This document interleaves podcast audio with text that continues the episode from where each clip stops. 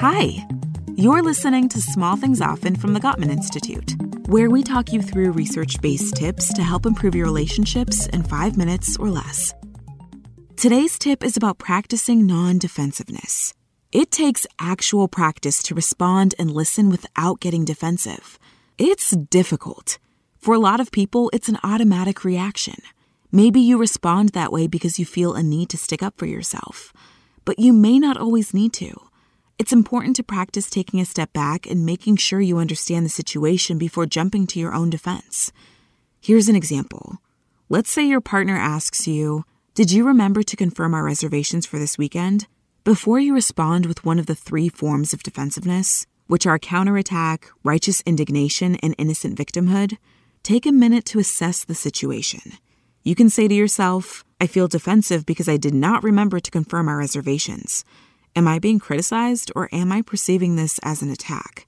My partner isn't criticizing me, but I perceive this to be an attack because I'm sensitive to the implication that I'm forgetful or careless.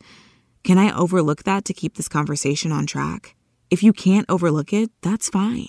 You could say to your partner, I'm feeling defensive. I feel like you're implying that I'm careless.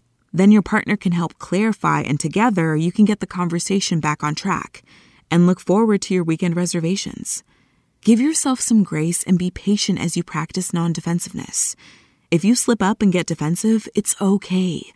It's catching yourself doing it that matters. If you realize it quickly, you could even ask your partner for a do over. Let's use our earlier example. Your partner says, Did you remember to confirm our reservations for this weekend?